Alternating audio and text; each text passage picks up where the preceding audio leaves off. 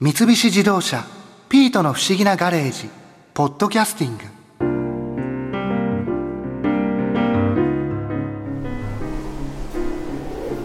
そういえば去年の今頃冬のグルメとしてジビエを教えてもらったんだよな。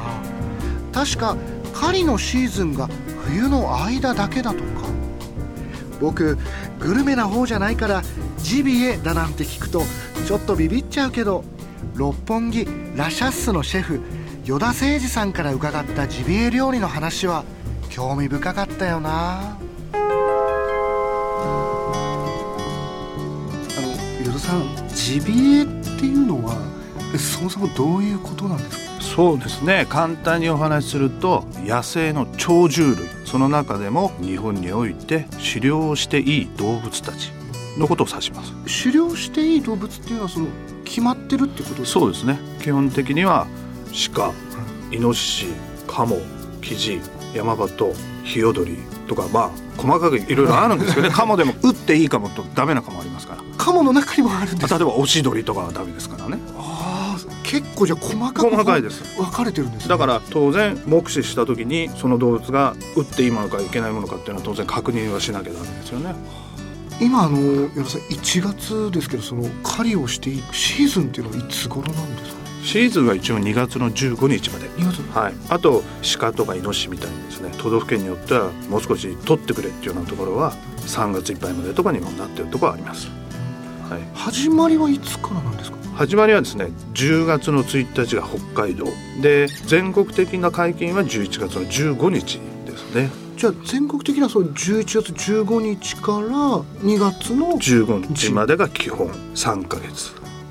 はい、矢田さんそもそもその狩りをされるじゃないですか、はい。でそれをこう料理に出されるじゃないですか、はい、味っていうのはやっぱりもう全然違う全然違うもんですよ。それこそお客様初めての新築みたいな人にお話しする時は海の天然山の天然っていう話をします。海の天然山の天然、はい、ジビエという言い方をすると、まあ、先ほど言ったように鳥獣類って言いましたけど、まあ、単純に言えば海の天然の魚もジビエですよね。養殖した魚もいますけど、はい。養殖した動物もいるじゃないですか鳥もいるし、はい。天然の魚もジビエですよねある意味。そうですね、うん。確かに。はい。例えばマグロなんかで一番分かりやすく言えば大間のマグロの一本釣りがなんで高いのか。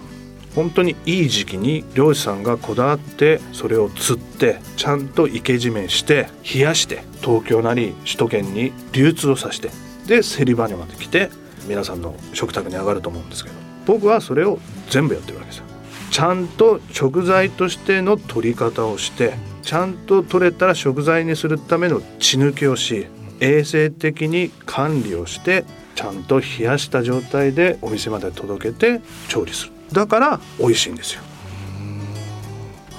なんかこう野生のものだし、衛生管理とか、はい。そういうのっていうのはなんか例えばイノシシとか鹿これは僕らの場合は必ず許可の得てる解体場で解体してます。衛生的に。許可の出てる解体場っていうのがあるんですよあるんです。よ、はい、そこでやるそうですそうしないと衛生的じゃないですしあとはカモなんかはフランスなんかは腸を入れたまま熟成させるんですよ。要するに弾が被弾する当たった時に内臓が破裂をしちゃってる場合もありますよね。はい。そうするとそこから腐敗するわけですよ。だから昔のジビエってのは臭かった我々の場合は僕の考えですよこれは。取れたらその日のうちに腸は全部抜くんです。はい。うん、カモは特になぜかっていうと腸にインフルエンザがいるんで腸を抜くことと被弾してた場合腸は早めに抜いた方がいいので抜いてるんですよね。せでも腸を抜くっていうのもこう自分でこう取り出すみたいなことするわけですよね。でもいただいた命をちゃんと全て使い切りたいっていう気持ちがあればできます。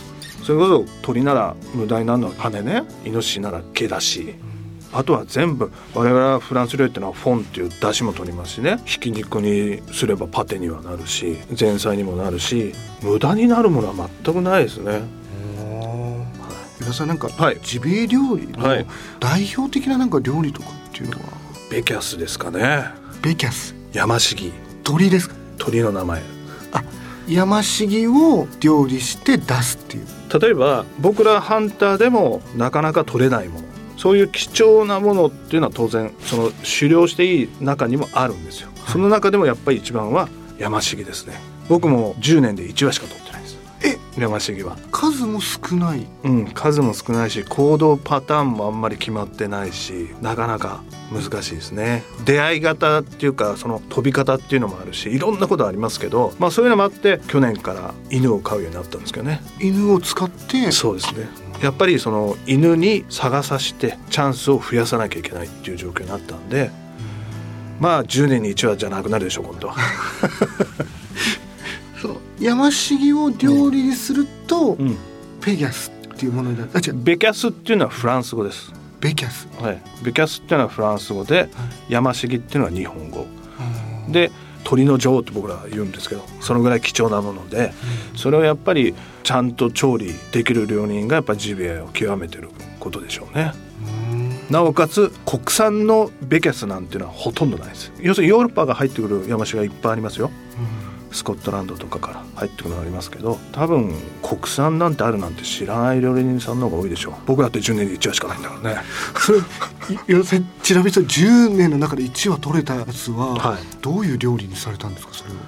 もう代表的な調理法ですよねそれは？ベキャスっていうのははい。基本的には1羽でローストして部位ごとに分けてそのガラ骨ですね、あはい。骨から出汁を取ってでお出しする。で頭の脳みそも食べていただく基本はそれです。それ料理名とかあるんですか？なんかそのメニュー名みたいなものっていうのは。まあ一般的なのは例えばベキャスのロティサルミソースとかその10でとか。それも一人の人だけしか食べれない。そうですね。一組の方だけに食べていただきましたね。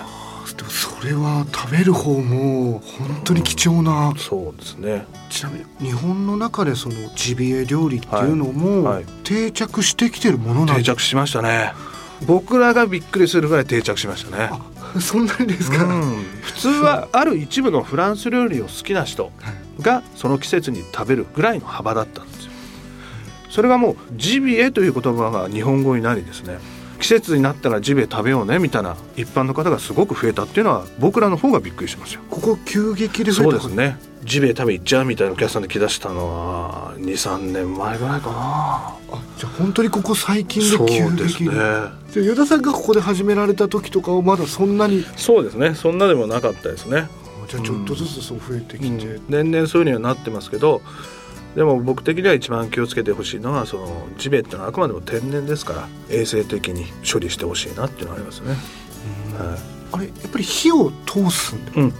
加熱をしなければ基本的にはダメです。生はダメダメです。あ。絶対ダメです。野生動物っていうのはそれまでの環境どういうものを食べてどういう生活をしてたっていうのは分からないわけですよ養殖のものっていうのは生産者さんがいるからちゃんと管理してまあある程度健康的に出荷してくれてるものですよね。野生動物ってのは野生に近づけば近づくほど幅広いわけです鹿って言ってもオスメスもあるし太ってるのもあるし年齢もバラバラだしそれによって調理法も変わりますけどその上の加味してやっぱりその衛生的にやっぱり調理をしなきゃいけないっていうのは絶対条件ですね。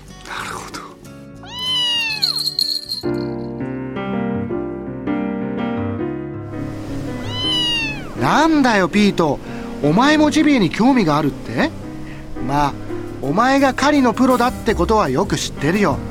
だけど取ってきた獲物を僕の枕元に置くのは勘弁してほしいな。三菱自動車「ピートの不思議なガレージ」ポッドキャスティング。このお話は「ドライブ・アット・アース」三菱自動車がお送りしました。